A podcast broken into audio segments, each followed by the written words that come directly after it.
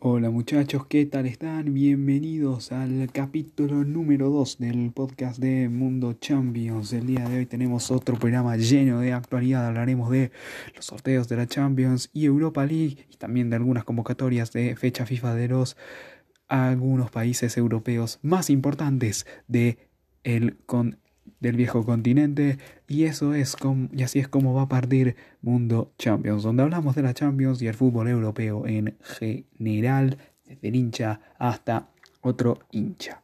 Comenzamos y bueno, la verdad es que em, para los que no saben, bienvenidos a el podcast de Mundo Champions. Hablamos de la UEFA Champions League, es nuestro expertise y em, bueno, vamos a, em, vamos a ver qué es lo que nos... Eh, como habíamos dicho en nuestra pauta, vamos a ver todo lo que nos depararon los dos sorteos, los de la UEFA Champions League y el de la Europa League, junto con también los mejores jugadores que irán a las convocatorias con sus selecciones.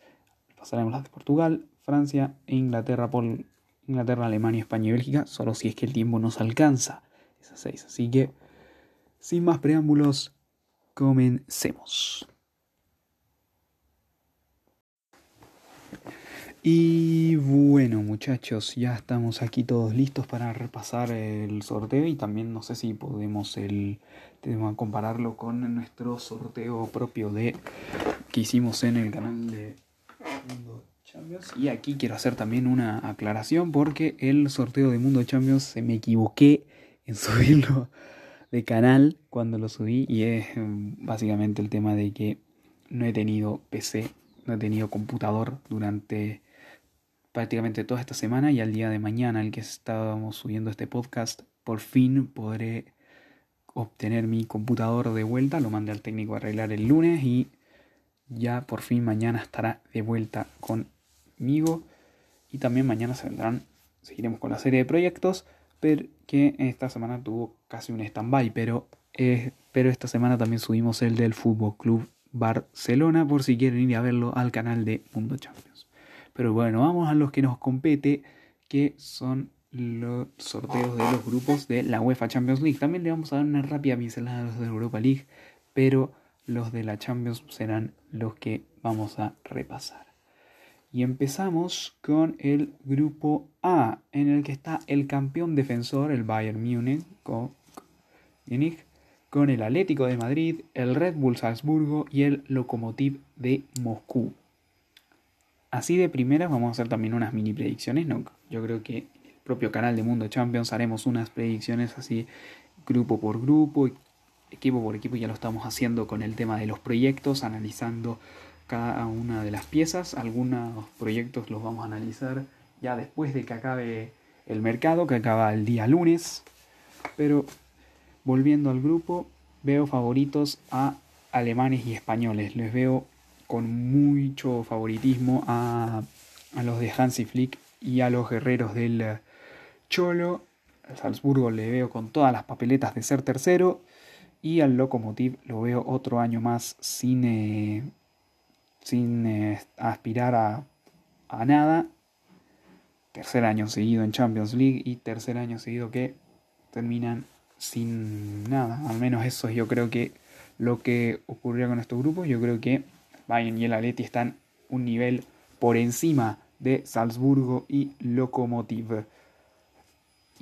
Y yo creo que eso van a pasar. Salzburgo volverá a la Europa League y, como habíamos dicho, Lokomotiv se queda sin absolutamente Vamos a uno de los grupos más interesantes, el que podría decir semigrupo de la muerte, entre comillas, aunque le dirían cuanto a ese nivel de grupo de la muerte en el en cuanto a tercero, después de el D y el H que vamos a pasar a repasar ahora, pero primero el grupo B en el que están el Real Madrid, el Shakhtar Donetsk, con el más fácil del bombo 2, el Inter de Milán y el Borussia Mönchengladbach. Sin embargo, aparte de el más fácil del bombo 2 le tocaron los más difíciles de los bombos 3 y 4 al Madrid.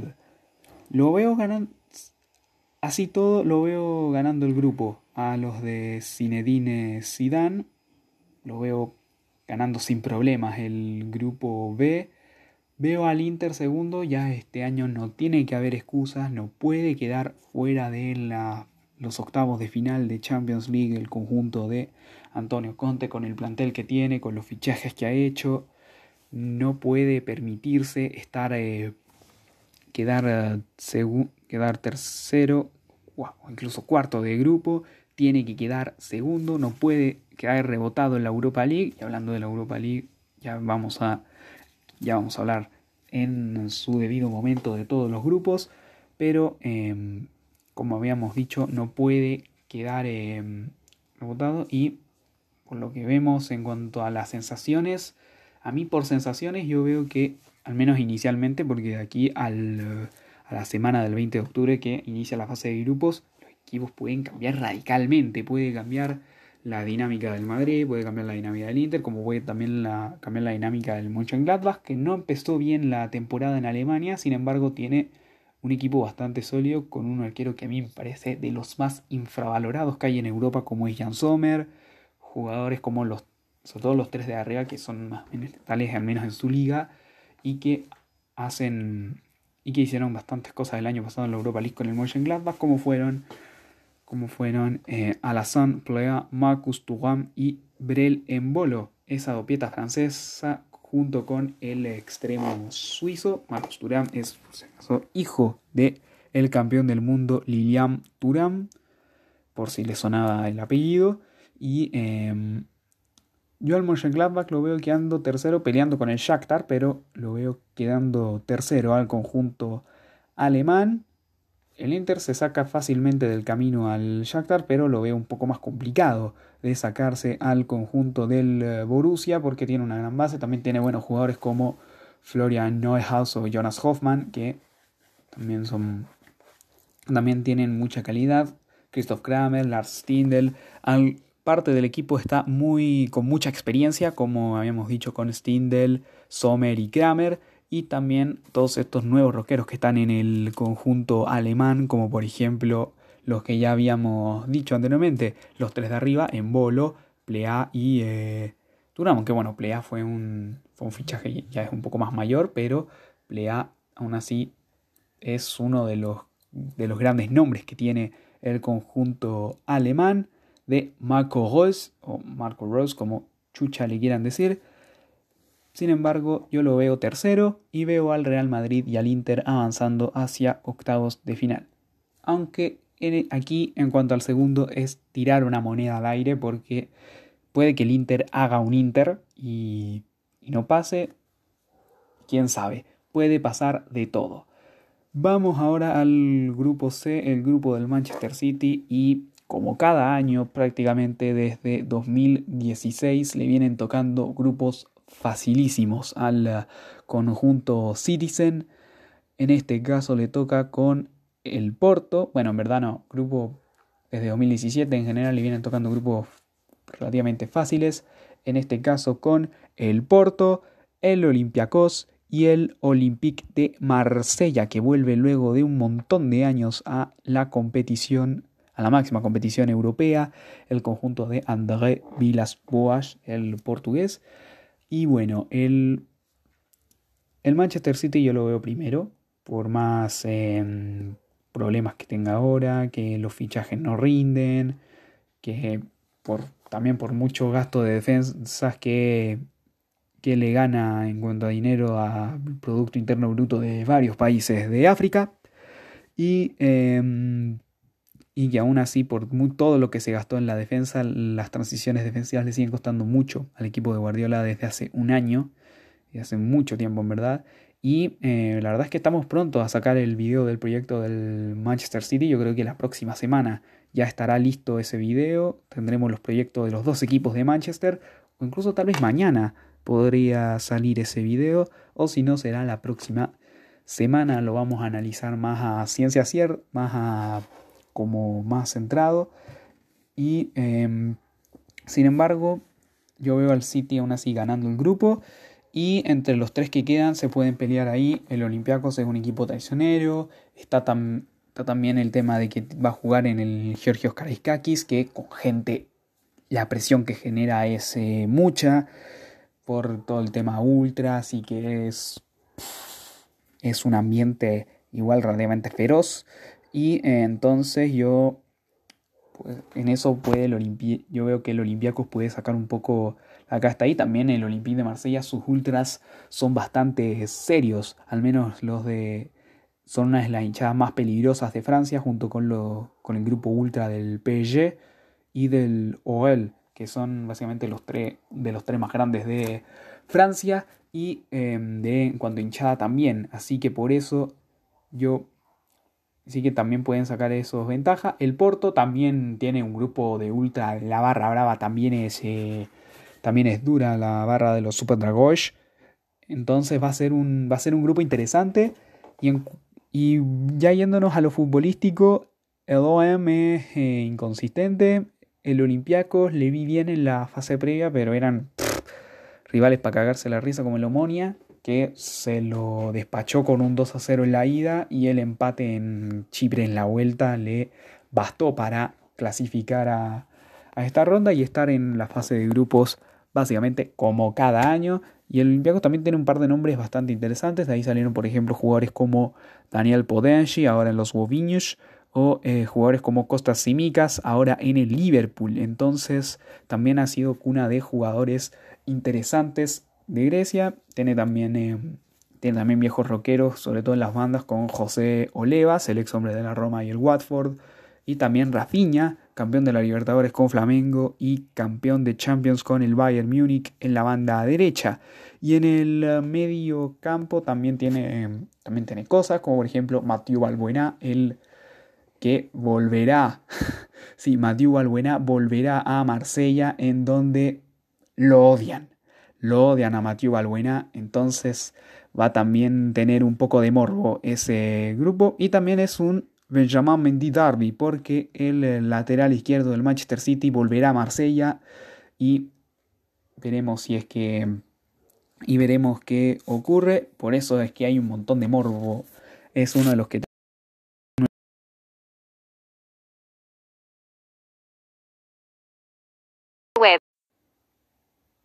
Bueno, muchachos, disculpen por el, tema que. porque estaba, sí, estaba grabando el audio y justo se me cortó. Eh, tuve un pequeño problema. Pero volvamos a los grupos. Veo favorito al City pasando. Y yo creo que entre Porto y OM se pueden pelear el tema del um, segundo lugar aunque como habíamos visto en el podcast de la semana pasada, el Porto no tiene tanta profundidad de plantilla, el Marsella tampoco, como para afrontar la competencia europea. Sin embargo, yo lo veo con un poco más de armas al OM y sobre todo al Porto. Yo, yo le veo opciones si es que mantiene a Alex Telles en el equipo y tiene aún opciones, aún quedan algunos días de mercado. Tal vez hagamos algún programa especial el día lunes luego de que acabe el Deadline Day haciendo como un resumen de los últimos fichajes. Si estás viendo este podcast, la versión de este podcast en YouTube, que de hecho tengo que subir el primer capítulo, lo sé, mañana cuando recupere mi computador subiré la versión, subiré el subiré el primer capítulo y el segundo capítulo también lo subiré mañana cuando vuelva a tener mi computador. Subiré ambos al canal de YouTube de Mundo Champions y eh, para que básicamente lo vean y me digan qué opinan del podcast. Y ahí, en la caja de comentarios del segundo capítulo, dime tú qué fichajes crees que se puedan dar en el Dayland Day. Y también si quieres que hagamos un programa especial del podcast de Mundo Champions analizando los fichajes que se hayan dado en el Deadline Day y alguna otra que, alguna que otra cosita. Volviendo al tema del grupo. Manchester City primero, Porto segundo, si no se va Alex Telles. Olympique de Marsella le doy segundo si el Porto pierde a Alex Telles. Vamos al grupo D. El que yo pongo como el segundo grupo de la muerte en cuanto a ranking. Habíamos puesto el tercero al grupo B. El primer grupo de la muerte ya lo vamos, ya vamos a llegar a él.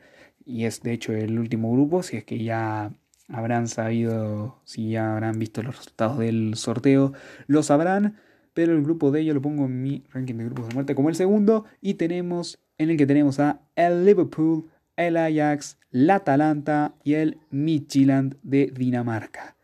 El Liverpool, actual campeón de la Premier League, Ya analizamos su proyecto hace un par de semanas en Mundo Champions. Si estás escuchando la versión de este podcast en YouTube, te dejaré el link en la descripción y también la tarjetita a todos los demás proyectos que hemos hecho en el canal en, por la parte derecha de la pantalla. No sé. Pero, pero bueno, como les dije, al Liverpool lo veo favorito a ser el primero del grupo. Sin embargo, hay miedo en los hinchas Reds, no por el Ajax, porque igual ha ido perdiendo prácticamente, la, prácticamente el 90% del plantel que le llevó a esa semifinal de UEFA Champions League, sino que por em, sino que por la Atalanta que hace goles a diestra y siniestra en la Serie A. Creo que llegó a casi 100 goles la temporada pasada. Entonces el conjunto bergamasco es un equipo de temer. El conjunto de Giampiero Gasperini. Y veremos prácticamente qué es lo que, qué es lo que ocurre en ese grupo D. El Ajax, como habíamos dicho, sigue con la misma base del equipo de la de las semifinales del 2019, aunque vamos a repasar ahora quiénes no están. En la portería sigue Onana, por lo que se mantiene. La línea defensiva está a medias, solo las bandas se mantienen, Masraoui y Tagliafico. Masraoui tenía de suplente a Serginho Des, Serginho Des se acaba de ir hace algunos días nada más al Fútbol Club Barcelona. Las centrales eran de Ligt con Blind, o a veces entraba Joel Beltman. Beltman se fue al Brighton este verano y Blind se queda en el equipo mientras que De Ligt está en la Juve. También está eh, en el medio campo, estaba Frankie de Jong, se fue al Barça en 2019. Estaba Hakim Ziyech, se fue al Chelsea este verano. Lo sigue Dusan Tadic, el ex hombre del Southampton, que sigue en el equipo. Uno de los pocos junto con David eh, Neres, y Donny Van de Beek, que se, eh, fue el otro de los que se fue, que sigue, em, que se fue este verano al Manchester United, que también pronto, también hinchas Red Devils, los hinchas Red Devils, espérense pronto porque ya pronto tocará analizar el proyecto de los Diablos Rojos en eh, Champions. Y bueno, volviendo al grupo, como dije, veo al Liverpool ganando, Inicialmente la Atalanta la veo segunda, aunque esos partidos en Anfield y en... Uh, no sé si se jugarán en San Siro o en el Atleti Azzurri de Italia o en Juventus Stadium, como chucha se diga. Eh, yo los veo como 20 goles por lado, va a terminar 7-6 la weá. No sé, al menos eso lo veo. Y em, yo creo que pasa el Liverpool y pasa el Atalanta, el Ajax Europa League, el Midtjylland para afuera, que fue uno de los equipos que, el único que me rompió la predicción y por eso lo odio, weón. El único que me rompió el 100% de predicción de la fase previa fue el único. Y la estuve cumpliendo durante gran parte del partido. La estuve cumpliendo hasta el minuto 80 y algo. Hasta que después marcó el 2-1, luego llegó el 3-1, luego el 4-1 y mi predicción se fue a la mierda. Así de simple. Se fue ni 100% efectividad en los playoffs, pero, pero igual ni me enojo porque todo el resto de la fase previa lo atiné, atiné la clasificación del Olympiacos, del Ferencváros y de todos los demás equipos.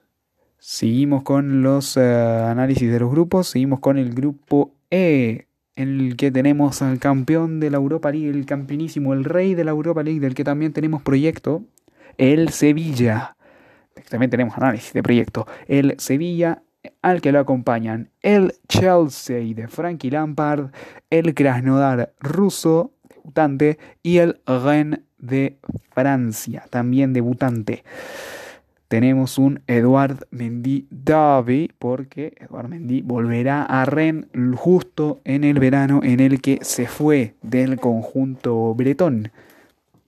Va a ser em, es un grupo complicado, la verdad es que por todos lados. Krasnodar tiene un par de jugadores interesantes como Remy Cabela y, y Vilgena, el ex del Feyenoord y que era convocado normalmente con la selección holandesa, con la Oranje y, em, y la verdad es que creo que puede hacer cosas el conjunto del Krasnodar en este grupo de Champions. El Rennes por su parte, estamos yéndonos los underdogs. El Ren tiene una, una gran plantilla, el conjunto de Julian Stefan, el conjunto bretón que consiguió a Alfred Gomis procedente del Nantes para la portería a reemplazar a Eduard Mendy. Alfred Gomis, un arquero que me parece un poco inconsistente, pero sin embargo yo creo que alcanza para reemplazar por el momento a Eduard Mendy, que tampoco es la gran cosa y tampoco cuenta gran cosa como para que el Chelsea pague ese dinero por, por ellos. Sin embargo, el Ren tiene esa perlita en el medio campo que mezcla, que es tan como es Eduardo Camavinga, uno de los mejores centrocampistas jóvenes del mundo en la actualidad. Se dio a conocer el año pasado entre Europa League y Ligue 1 con el conjunto bretón. Ahora el Ren no está en Europa League, sino en Champions y es otra gran oportunidad para darse, para seguir dándose a conocer de Eduardo Camavinga y que también hay alguien que le nutre también en ese medio campo como es Steven Ensonsi, el veterano, el mítico Steven Ensonsi, el ex del Stoke City, del Sevilla, de la Roma y del Galatasaray entre algunos equipos, que volvió a Francia y que, y que con la experiencia ha ayudado a moldear a... También Julián Estefan tiene también grandes méritos en, el, eh, en este chico del Rennes que decide quedarse por el momento, aún al menos presumíamos que iba a tener algunas ofertas, pero finalmente renovó contrato con los bretones. El eh, joven chico que está convocado a la selección francesa. Vamos a analizar después las convocatorias, más tarde en este, en este capítulo del podcast, que pueden ser estas convocatorias previas a la Eurocopa. Bueno, en verdad no previas, pero media previa. Bueno, bueno, volviendo al grupo. No sé a quién veo primero. Yo creo que veo a Chelsea Sevilla peleándose el primer lugar. No es un grupo para estar primero para el Chelsea, pero. Pero yo creo que con el equipo que tiene debe exigirse ser primero. Al menos pasar a, octavos de final con el equipo que tiene, con las estrellas como Kai Havertz, Kai Havertz, Timo Werner. Verá cómo debuta Ben Chilwell Habrá que ver también qué pasa con Malanzar, si lo van a vender o qué, mierda van a hacer con él, si es que se van a quedar con él. Ver también si es que puede sacarle un poco de rendimiento Thiago Silva, a ver si es que a ver si es que ayuda un poco la defensa. Sí, un poco la defensa, porque al parecer la semana pasada contra el West hizo un partido deplorable, y eso que entró como capitán. Y eso muchos decían, no, no hay, que hay algún problema con el liderazgo en el Chelsea. Yo creo en lo personal que es más como la inercia que fue más como la inercia que tomó en el PSG. Si bien el PSG, en el PSG cuando llegó en 2012 le robó la capitanía a Yalé, y Yalé creo que llevaba como cuatro años como capitán, llegó Thiago Silva y se la robó, y, estuvo, y se quedó ocho años con la capitanía Thiago Silva, y ahora la capitanía es de Marquinhos, el que era su, su compañero en la defensa, pero bueno, no nos metamos en ah, temas de capitanías. Al Sevilla lo veo pasando si es que tiene un poco más de fondo de plantillas. Veremos si es que veremos cómo está el estado de forma de Rakitic. Hasta el momento está bastante bueno. Al parecer Frenkie de está cada vez convenciendo más a, a Lopetegui. Em, Diego Carlos y Jules Koundé de primera se van a quedar. Las bandas, veremos cómo juega Marcos Acuña en la banda izquierda, cómo suple la baja de Reguilón. Jesús Navas también cómo está por el tema de la edad, aunque la verdad es que parece que la edad no le pasa por encima al extremo de los Palacios.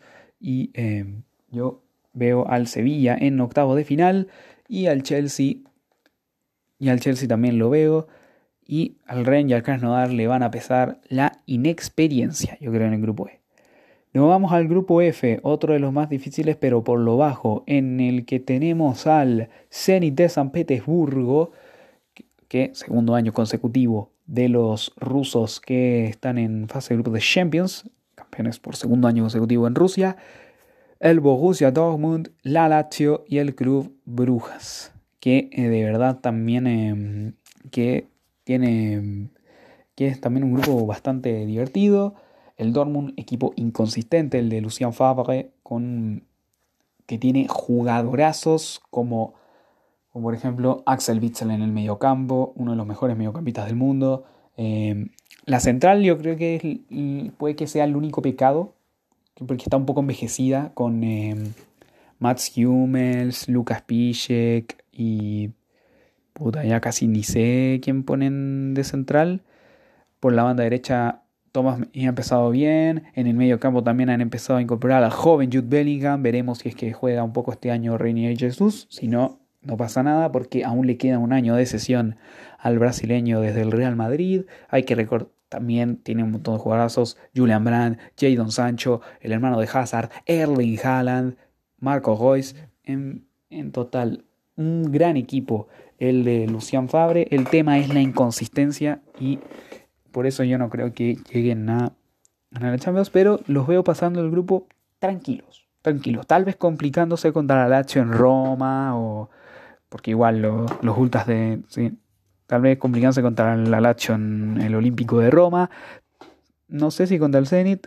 Contra el Brujas yo les veo ganando fácil. El Brujas que tiene, que tiene por ejemplo, al, hombre de la cara plana, Simon Miñolet, entre otros jugadores prometedores como Hans Van Aken, por ejemplo. Sin embargo, y yo creo que la Lazio va, y yo creo que el Dortmund va a pasar primero. La Lazio yo habrá que ver si es que Simón ahí pone todo su toda su artillería, pone todo su su ¿cómo decirlo? Pone todo pone toda su mente en la UEFA Champions League, en hacer una gran participación para dejar bien el nombre de Italia. Y yo creo que lo puede hacer perfectamente. Tiene jugadores para hacerlo. Tiene al actual bota de oro, a un auténtico killer como Mr. Chiro Immobile capo cañonere de la Serie A. Em, no solo esta campaña, lo fue en la 17-18 empatado con eh, Mauro Icardi. Y em, no solo digo que no lo fue, que lo fue en la 19-20, que en la 18-19 habían sido, creo que Fabio Cuadrara con Duan Zapata. Y, em, y la verdad es que yo a la Lazio, volviendo al tema, tiene equipo. Tiene un gran mediocampo, jugadores como Luis Alberto, Sergei Milinkovic Savic, un montón de jugadores. El Zen, y por eso yo le veo clasificando junto con el Borussia Dortmund. El Zenit tiene que ver algunas cositas. Primero, tiene que conseguir que de alguna manera Wilmar Barrios se calme. Porque de verdad, Wilmar Barrios le sacan un montón de tarjetas rojas en, en Rusia y es. Y, la verdad es que los hinchas de Boca igual le criticaron eso, sobre todo también en la final de la final de Madrid de Boca, pero volviendo de Madrid de Boca contra River en el 2018, que ahí después de eso Wilmar Barrios da el saldo hacia Rusia y en el que de verdad el, de verdad funciona bien en el mediocampo, el mediocentro colombiano, sin embargo tiene que intentar el técnico de, de no sé cómo calmarlo. Y yo creo que por ese exceso de ímpetu que tiene el conjunto del Zenit, no creo que vaya a poder... Em, y también, o sea, ya no se puede excusar la inexperiencia y de un par de años fuera de Champions como el año pasado. Puede que en esta puede llegar a Europa League. El año pasado era un grupo nivelado por lo bajo. Bueno, por lo bajo entre comillas a priori. Estaba el Leipzig, estaba el Benfica, estaba el Lyonnais y también estaba el Zenit. Y el Zenit quedó fuera de todo. Y em, básicamente eh, yo veo al, volviendo al resumen del grupo, Dortmund y Lazio pasan a octavos. Pasamos con el grupo G, el grupo más fácil, en mi opinión, junto con el A de estas predicciones, en el que tenemos a la Juventus de Turín, al Fútbol Club Barcelona, al Dinamo de Kiev y al Ferenc Varos. Bueno, la Juve y el Barça están en este punto de e inicio de nueva era tanto con Kuma como con la Juve. Y hablando de ambos equipos, también ambos equipos tienen su previa de proyectos. La del Barça la subimos el día martes y la de la Juve la subimos la semana pasada, así que si están escuchando este podcast en YouTube, les recuerdo igual que antes el link a la a la lista de reproducción estará apareciendo por las tarjetas. Bueno, luego de ese Spam Ninja, volviendo al tema del grupo, por más que están iniciando su em, su nueva era. Tanto Kuman como Pirlo en ambos equipos, yo los veo a los dos pasando felices de la vida a los octavos de final porque los otros dos rivales los veo sinceramente muy débiles. Ambos pasaron de la fase previa, el Dinamo de Kiev, por más jugadores que tengan, por ejemplo, por lo que escuché hoy antes de empezar, tiene algunos jugadores que salieron campeones del mundo sub-20 con Ucrania. Sin embargo, yo creo que no le va a alcanzar para llegar a el, em, para llegar a los octavos de final. Y yo creo que porque es un poquito mejor equipo que el Ferencváros, va a irse a la Europa. Y nos vamos con el grupo H, el que le había adelantado antes, que era el grupo de la muerte, en el que tenemos al Paris Saint-Germain, el Manchester United, el Red Bull Leipzig y el Istanbul Başakşehir de Turquía. Tres pesos muy pesados, tanto por nombre como por historia, como también por actualidad. El PSG actual subcampeón de Champions, que viene básicamente con el mismo equipo, prácticamente no ha hecho fichajes, el único que, hizo y que también lo analizamos en su cuando analizamos el proyecto fue el de Alessandro Florenzi y el resto fueron puras bajas, las salidas de Thiago Silva, de Edison Cavani, de Thomas Meunier, en fin, em, fue un poquito de reconstrucción, mientras que con muy poco de renovación entre comillas, aunque tiene un pequeño problema el PSG que no está su lateral izquierdo titular por mitad de temporada, como era Juan Bernat, que se lesionó hace un par de semanas en el partido contra el Mets, y em, por eso y, em, puede que sea una gran baja. El Manchester United viene con. Terminó la temporada pasada con sensaciones excelentes, sobre todo después del fichaje de Bruno Fernández, que em, cambió por completo a este equipo en la temporada. Estaba prácticamente perdido el Manchester United, perdido en la nada de la Europa League en, em, en Premier. Llegó Bruno Fernández, hizo esa sociedad con Mason Greenwood en un lado, Marcus Rashford en el otro y empezaron a carburar. Y también la unión post pandemia de Bruno Fernández con Paul Pogba, que yo creo que va a ser mortal, y también un poco de ellos. Veremos dónde encaja Donny Van de Beek, veremos también si es que llega al final Usmane Dembélé al conjunto del Manchester recordando que este podcast lo estamos grabando el día viernes 2 de octubre, el mercado termina el lunes 5, creo que a las 2 de la tarde, no sé cuándo chucha termina, pero no sé a qué hora termina, pero solo sé que termina el 5 de octubre, es el deadline day, así que Así que, como les dije, y el RB Leipzig que viene también de ser semifinalista y que viene también con un equipón consolidado ahora con el segundo año de proyecto de, Julian Nagelsmann con, eh, con un plantelón. Ya sin Timo Werner, pero ficharon a Juan Hichan, Benjamin Henriks, renovaron a Angeliño. Tiene un gran equipo el conjunto de Julian Nagelsmann y que yo le veo las papeletas. El Manchester United puede que lo vea un poco más débil en el conjunto de Solskjaer, pero yo creo que van a pasar. Me, la, me voy a mojar aquí. Me voy a mojar aquí. Y puede que los que escuchen este podcast o vean el canal de YouTube, puede que se rían de mí cuando pase todo, absolutamente todo lo contrario. Pero yo digo que pasa en el Leipzig, que pasa en el United y se queda eliminado el PSG. Les digo por. No, no, no. ¿Sabes qué? Me arrepentí al toque de esa weá. Y. ¿Por qué? Porque el PSG, por simple motivo, el PSG tiene un ataque brutal. Mbappé y Neymar. Ya me acordé. Ni cagando quedan eliminados. El que sí creo que queda eliminado va a ser el. El RB Leipzig, yo creo que por nombre. Yo creo que queda el RB Leipzig eliminado por nombre, por más buenos jugadores que tengan. Bueno, es que. Está muy difícil, está muy difícil. Pero me voy a mojar el potito, bueno, y digo que pasan PSG y Manchester United. Digo. Y yo creo que el PSG cuando jueguen en el Parque de los Príncipes va a ir con las ganas de venganza. Ah, se me había olvidado decir también en el grupo G que también era... Eh, pero bueno, voy a volver a mi inciso en el grupo G cuando termine el grupo H. El Manchester United, em, como, había, como había dicho, las sensaciones eran buenísimas al final de la temporada no terminaron siendo tan buenas luego de no haber ganado la Europa League, pero siento que hubiesen sido peores si el ganar la Europa League le hubiera dicho algo de estar aquí. Sin embargo, quedó tercero en Premier y estar aquí se lo merece con un, em, con, como hemos dicho, un gran rendimiento de sus grandes piezas, un gran rendimiento de Bruno Fernández. Lo único que le falta es un lateral izquierdo porque prácticamente no existe, porque Luke porque ni Luke ni el jovencísimo Brandon Williams es lo que han sido lo que ha querido Solskjaer y puede que por eso estoy a punto de mojarme el podido, pero yo creo que está muy difícil. Ya, me voy por el que pasa en el PSG y el RB Leipzig. Manchester United, yo digo que se va a la Europa League. Lo siento, amigos Red Devils. Si es que pasa lo que, si es que pasa lo contrario, ríanse de mí. Y bueno, la verdad es que aquí también hay morbo por la eliminación del Manchester United al PSG en 2019. Y en el grupo G también hay morbo porque, sí amigos, dos años después tendremos Messi versus Cristiano. Messi versus Cristiano Ronaldo nuevamente se enfrentarán en una cancha lo harán en el Juve Barça, creo que en la fecha 2.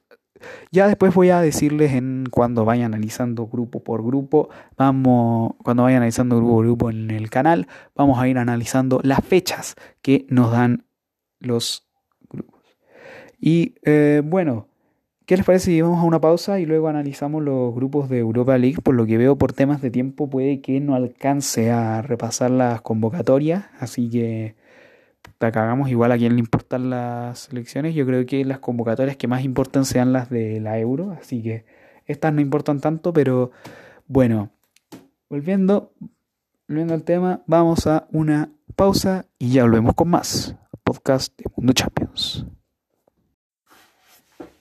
Y bueno muchachos, ya estamos de vuelta con más podcast de Mundo Champions en la última patita de programa en la que vamos a analizar el, eh, lo que nos dejó el sorteo de la Europa League, que se sorteó esta mañana en Múnich y que dejó también el tema de, la, de que Romelu Lukaku fue nombrado el mejor jugador de la Europa League, básicamente por lo que mostró en el Final Eight de Alemania. Básicamente por eso.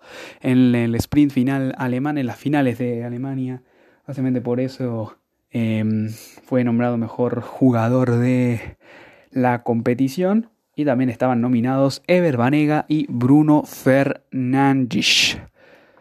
Ever Banega por lo que había hecho con el Sevilla y Bruno Fernández por lo que hizo con Sporting Club de Portugal y Manchester United. Y bueno, siguiendo con tema de premios que se dieron en el, en el sorteo, durante el sorteo de la fase de grupos de Champions, el de los, que se dieron al mejor jugador de la UEFA en Europa fue básicamente Robert Lewandowski, también fue delantero del año, no, defensa del año fue Joshua Kimmich, mediocampista del año Kevin De Bruyne y arquero del año Manuel Neuer. Y básicamente eso. Y también en cuanto a noticias, también se anunció en el sorteo de que el público podría volver a los estadios en los países en los que están permitidos. Y acá tengo una mini lista en cuanto a países en los que podrán está el público. En Francia, por lo que hasta ahora Paris Saint-Germain, Rennes y Olympique de Marsella podrán contar con su gente en eh, los estadios, al menos 30 o 40% de su capacidad. Alemania, por lo que Bayern Múnich, Borussia Dortmund, Mönchengladbach y Red Bull Leipzig podrán eh, contar con eh, su público. E Italia, principalmente, por lo que también podrán contar Juventus, Inter, Atalanta y Lazio. Aunque en eh, Italia ahora mismo el aforo es mucho más reducido que en, otros que en los países que recién nombramos. También en Holanda se abrió el público. En Rusia, desde que volvió el fútbol de la pandemia, se, eh, se puede jugar con público, aunque también con aforos reducidísimos. Por lo que también vamos a nombrar al Ajax, que también eh, tiene abierto el público. Y los rusos, Lokomotiv de Moscú, Krasnodar y Zenit de San Petersburgo podrán jugar con eh, público. Y luego de noticias eh, protocolares, eso como habéis dicho, también se decía que desde octubre podían también los clubes ingleses. Sin embargo, eh, Boris Johnson y el gobierno británico decidió echar para atrás un poco, lo cual es básicamente una estupidez. Es, es una estupidez porque Ayer en el Carro Hits no, en el jueves de Parcela Inglesa, escuchaba, por ejemplo, que habían clubes, por ejemplo, una, había una grad, creo, creo que era un, equipo, creo que de Fútbol League que, bueno, los hinchas veían el partido desde su auto. Desde su auto que lo estacionaban al lado del estadio. Bueno. Y ahí está la lógica. Solo quieren que abran los putos estadios. El único, el único equipo de toda la Football League en Inglaterra que creo que abrió los estadios y en un partido fue el Norwich, que permitió mil personas para el partido contra el Preston. Y todos los clubes italianos también tienen, creo que, foro de 3.000 a lo más personas, si no me equivoco. Mientras que los franceses ya pueden tener un poco más de público. Alemania también. La Bundesliga se jugó desde un inicio con público en la mayoría de los partidos. En otros, en los con, no sé, por ejemplo, el Bayern Múnich aún, juega sin público.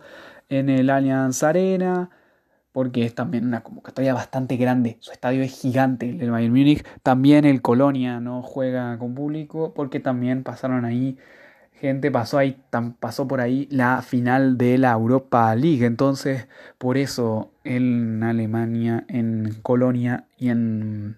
Estoy dando ejemplos, la verdad, pero igual lo estoy, lo estoy diciendo como para dar constancia de que ocurre y también para dar constancia de lo que dijo la UEFA, que podrán haber hinchas en los estadios durante la fase de grupos y las rondas eliminatorias inicialmente, entre 30 y 40% del aforo, del aforo permitido, obviamente con distanciamiento, en los países y solo en los países que lo habían permitido, como habíamos dicho antes, Alemania, Italia, Francia, Rusia y Holanda, creo que son los que tienen permitido por el momento. Puede que hasta antes de que empiece la fase de grupos se sigan sumando más países y sigan abriendo un poco más el aforo, pero ese ya es otro tema.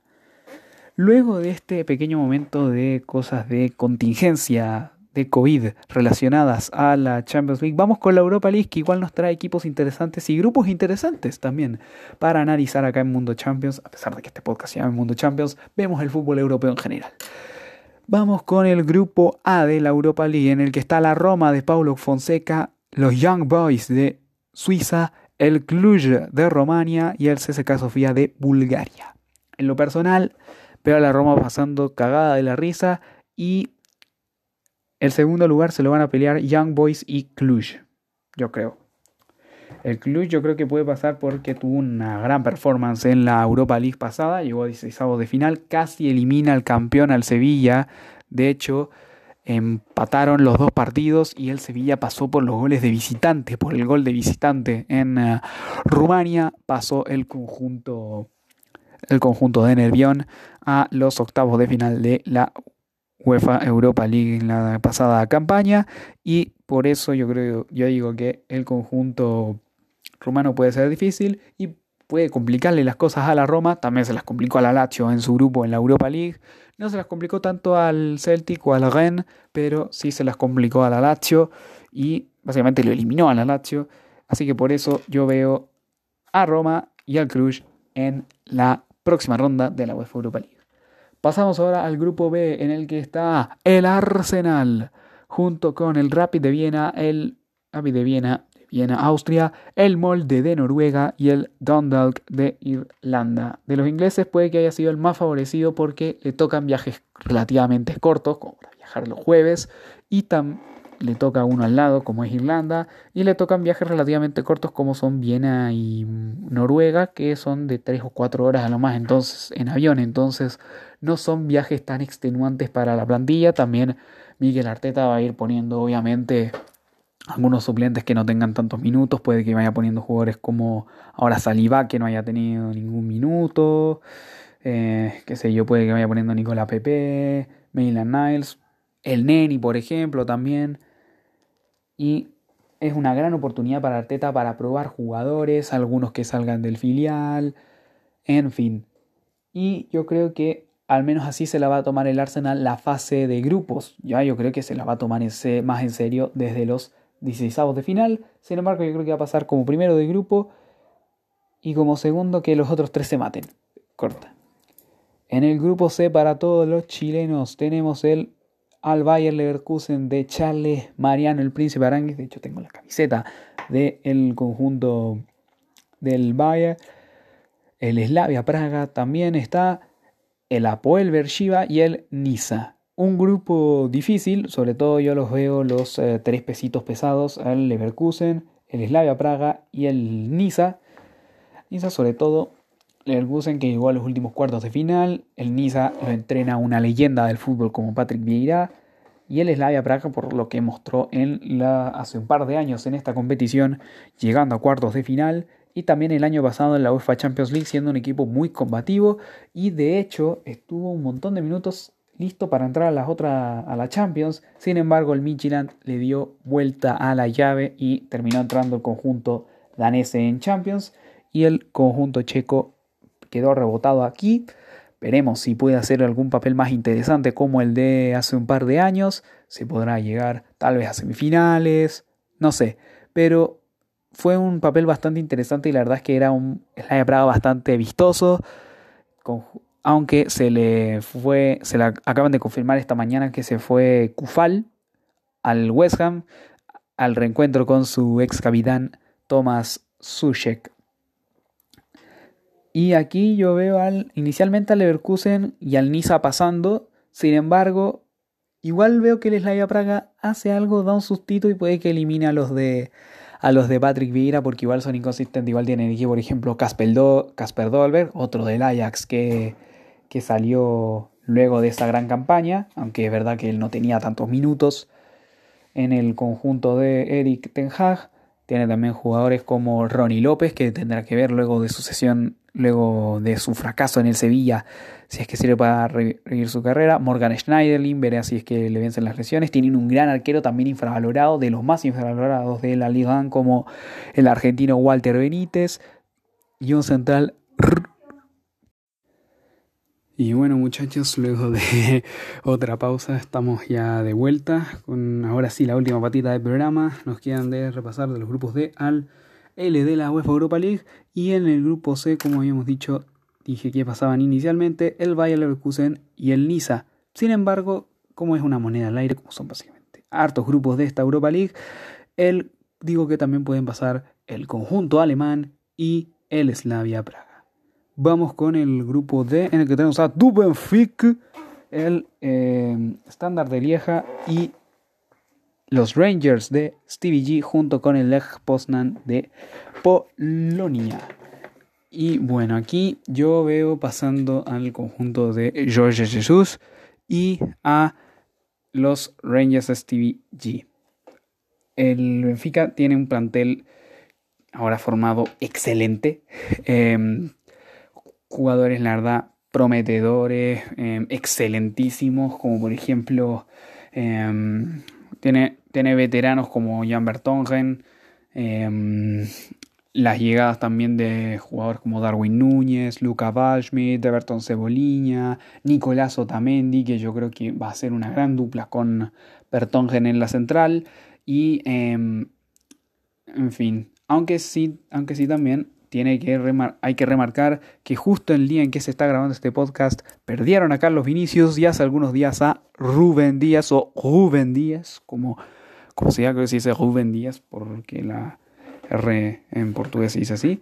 Y, el, y ahí hay que remarcar en el conjunto del Benfica, sin embargo, lo dejo como favorito por el plantel que querían formar. Darwin Núñez también, que ha sido convocado con la selección uruguaya el ex hombre de la Almería para estas, para estas clasificatorias que arrancan la próxima semana.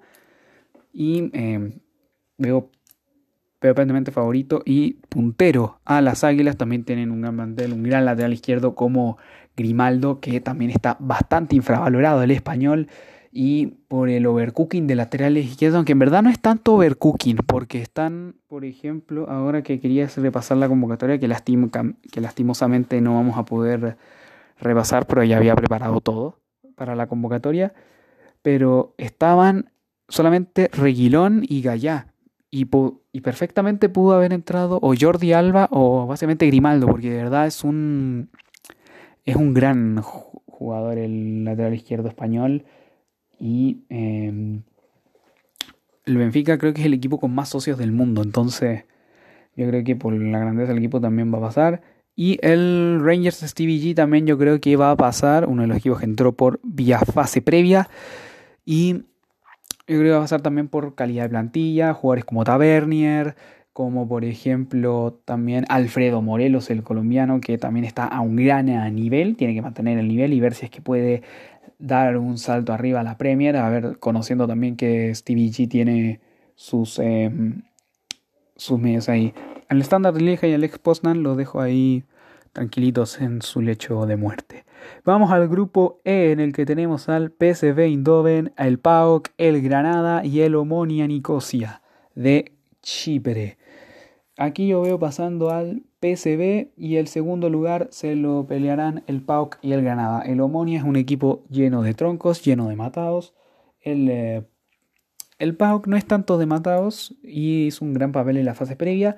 Sin embargo, el Omonia no mostró nada en los dos partidos de fase previa que yo le pude ver, ni contra el Olympiacos, ni en la ida ni en la vuelta contra el Olympiacos. Así que básicamente yo lo descarto del grupo Veo pasando al PSV tranquilamente por también profundidad de plantilla, algunos jugadores que son que igual son conocidos, por ejemplo, jugadores como Eric Gutiérrez, Ricardo Rodríguez también, que tienen la calidad necesaria, yo creo, para, para mandar al conjunto holandés primero de grupo. Y luego, y el Granada puede que le pese un poco la inexperiencia porque es debutante, entonces por eso le doy aquí la dudita y le doy también el beneficio de la duda al PAUC en ese sentido. Pero inicialmente PSB y el Granada de Diego Martínez estarán en 16 de Europa League.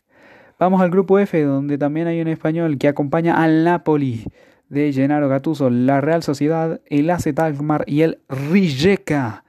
Los españoles y yo veo aquí pasando al Napoli de Gennaro Gattuso. Veremos si el ACET.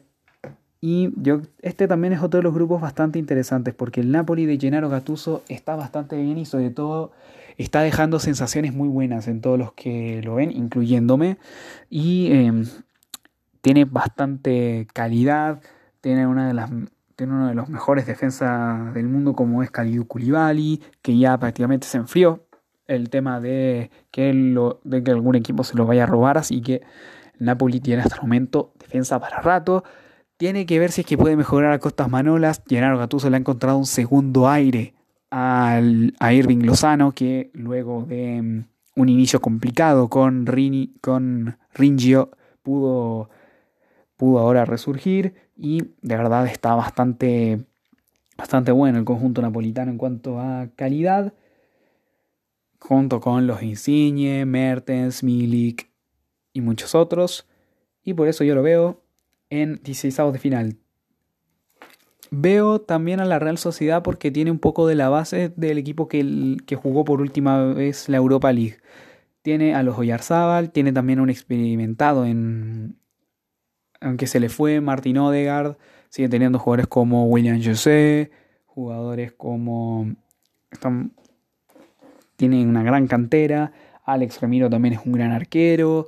Y también tiene a el mago de Arguineguín, David Silva, que volvió a España en el elixir ya de su carrera.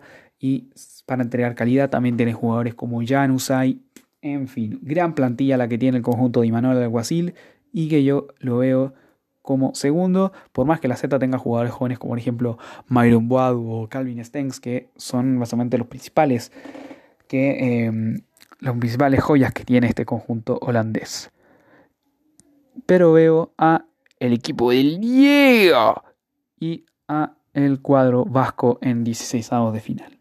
Nos vamos ahora al grupo G, en el que tenemos al Sporting Braga de Portugal, al Leicester City de Brendan Rodgers, el AEK de Atenas y el Soria Luhansk de Ucrania. El tercer ucraniano de los que hablamos Hemos hablado del Shakhtar Donetsk y el Dinamo de Kiev en Champions y ahora hablaremos del Soria Soria, quien luego de no haber pasado la fase previa el año pasado, haber perdido contra el Español, este año está en fase está en fase de grupos de la UEFA Europa League y le toca un grupo bastante complicado, el Sporting Braga que perdió a Trincao en traspaso al Barça y veremos cómo se reforma. Tiene la verdad es que jugadores ser bastante interesante. Sin embargo, no es, no es un equipo de muchas garantías, siempre se queda a mitad de camino en Europa League y eso lo ha demostrado básicamente por ley el conjunto portugués.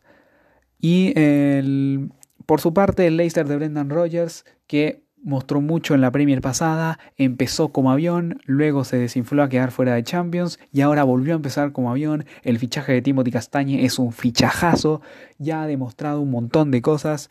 El em, lateral izquierdo y Brendan Rodgers solamente hace maravillas en Leicester. Y la verdad es que está, ha tenido a un Jeremy Bardi en su segunda juventud, un James Madison excelente, gran nivel de Yuri Tillemans, en fin lo único que le faltaba era un central, pero justo el día en el que estamos grabando este audio, o sí, ha llegado Wesley Fofana desde el San Etienne francés y a nutrir la central junto con Shalar Soyunju y Johnny Evans, que también ahora Johnny Evans puedes pasar a, fondo de armario y Wesley Fofana a un poco más titularidad y ya prácticamente Wes Morgan a casi ser borrado de la rotación también tiene a un arquerazo y también infravalorado como es Casper Schmeichel.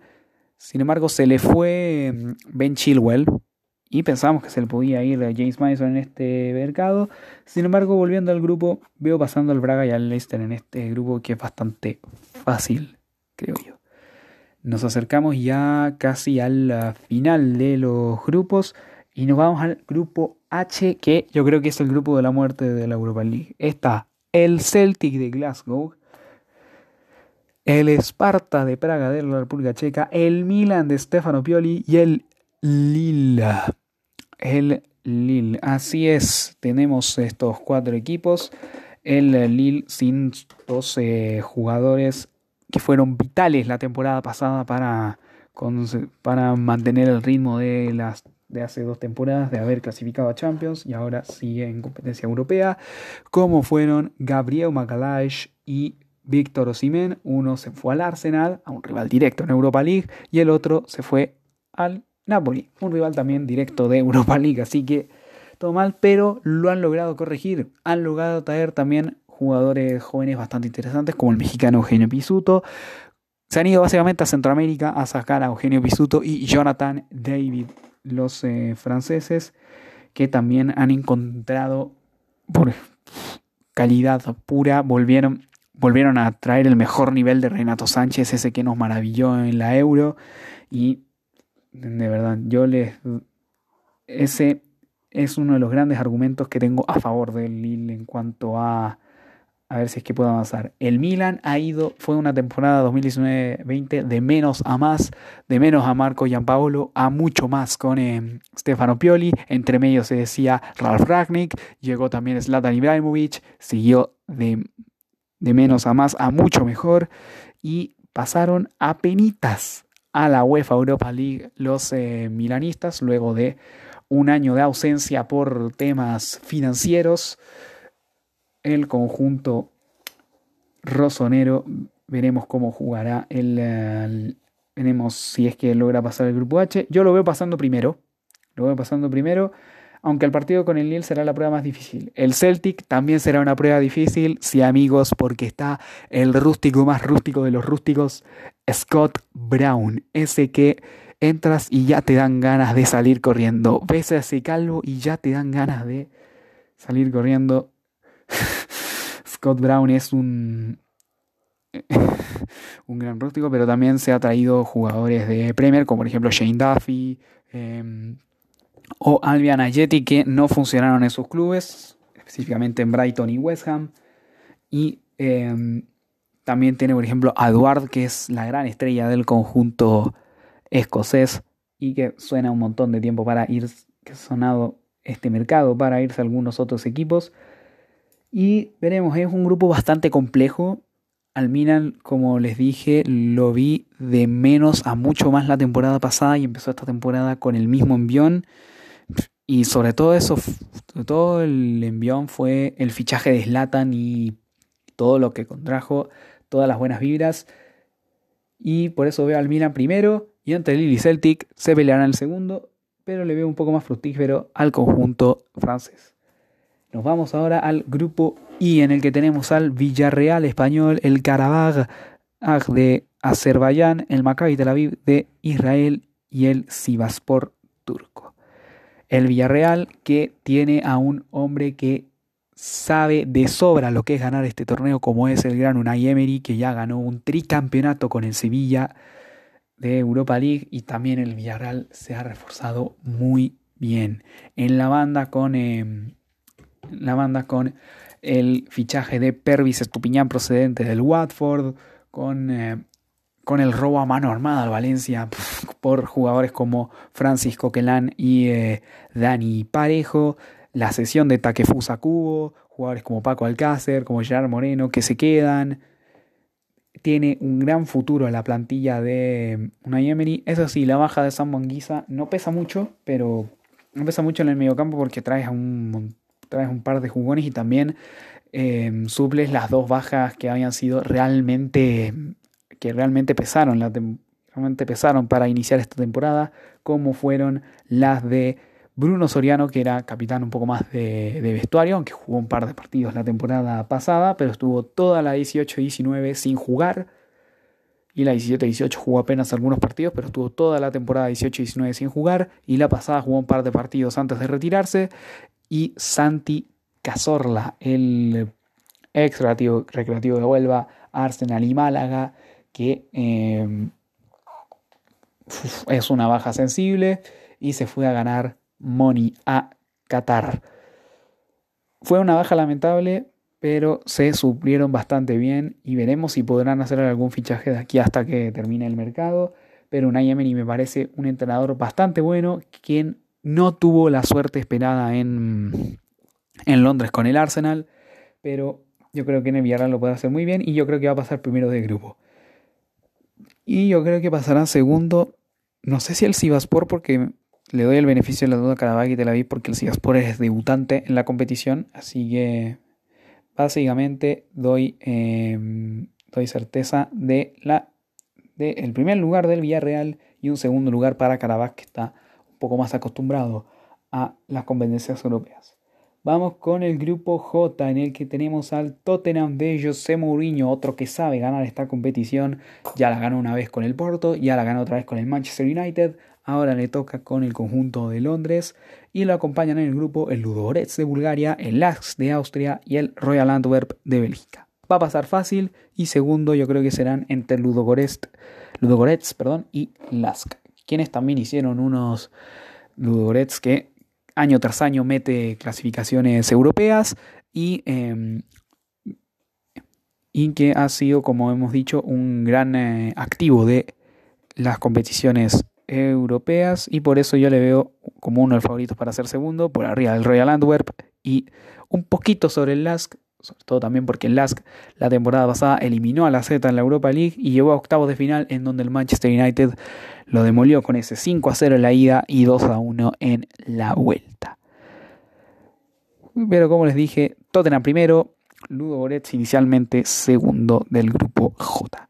Nos vamos al grupo K en el que tenemos al CSK de Moscú, Dinamo Zagreb, Feyenoord y Wolfsberger, el Wolfsburgo austriaco, por, decirlo de alguna manera. Aquí veo pasan, aquí yo veo muy peleados a CSK de Moscú, Dinamo Zagreb y Feyenoord. El Wolfsberger es verdad que estuvo el año pasado en Europa League, pero no hizo tantas cosas. Sin embargo, CSK, Dinamo Zagreb y Feyenoord son hicieron, son rivales bastante fuertes. Feyenoord con grandes jugadores como por ejemplo Luis Sinisterra, Marco Senesi y mm, básicamente, básicamente ellos en cuanto a jugadores sudamericanos que están en gran nivel, Senesi y San Lorenzo y Dinamo Zagreb que ya está sin la, sin la que fue su figura, su, su clave durante los últimos años como fue Dani Olmo que se fue en enero al Red Bull Leipzig. Y el CSK de Moscú que tiene también a una de las grandes joyas argentinas de su generación, Adolfo Gaich, que veremos si es que veremos cuál es el papel que tiene en el equipo el ex hombre de San Lorenzo también. Y sin embargo yo creo que veo al Feyenoord por un poco más de experiencia europea pasando y al CSK. Al Dinamo Zagreb lo veo un poco disminuido en comparación al año pasado en Champions y al Wolfsberger lo veo sin opciones. Y por último, en el grupo L tenemos al Gent de Bélgica, al Estrella Roja de Belgrado, al Hoffenheim alemán y al Slovan Liberec de la República Checa. Aquí veo pasando inicialmente al Hoffenheim, tiene una gran profundidad de plantilla, tiene uno de los grandes goleadores de, tiene, una gran delantera con jugadores como Munas Daur y Andrei Kramaric. Y el estrella roja de, de una leyenda interista como es Dejan Stankovic en la dirección técnica. Se le ve bastante prometedora este pasaje y también tiene que tener cuidado el conjunto alemán y todos los que vayan allá a Serbia porque allá es el Maracaná europeo, el Raiko Mitic. La presión de los ultras es infernal en uh, Serbia, el infierno de Belgrado. Y por eso no sé si es que tendrá poder el Gent, el Gent que estuvo en fase previa de Champions League. También discutimos en el podcast pasado su rol en la fase previa, que no estuvo tan bueno, pero yo veo pasando al Hoffenheim por profundidad de plantilla, por el equipo que tiene, que es uno de los mejores de Alemania para estar sin Julian Nagelsmann, su segundo año sin Julian Nagelsmann. Se debió reinventar, lo hizo y ahora está en Europa League. Veremos cómo le va. Yo creo que pasará. Y segundo, yo creo que quedará el. Se pelearán el Gent y el Estrella Roja. Y bueno, dime en la opinión, en tu opinión en los comentarios, qué opinas de todos los sorteos de estos ambos, de los ambos sorteos, de la Champions y de la Europa League. Dime tus favoritos para ambas competiciones en los comentarios de la versión de YouTube de este podcast. Y gracias por acompañarnos a todos, gracias por escucharnos, gracias por escucharme a hablar durante una hora de Champions y de Europa League en este podcast, bonito podcast llamado Mundo Champions. Espero que les haya gustado, déjenme saber toda su opinión, toda en los comentarios de la versión de YouTube o en, o en alguna red social en la que se publique este podcast, en la que haya comentarios para yo poder leerlos. Y bueno, los veo en alguna semana más. Díganme también en los comentarios si quieren que haga alguna versión comentando los últimos fichajes del Deadland Day el lunes. O si no, si no, no, nos vemos. no nos veremos la próxima semana porque hay fecha FIFA. Bueno, sin nada más que decir, yo me despido y nos vemos la próxima vez en Mundo Champions. Adiós.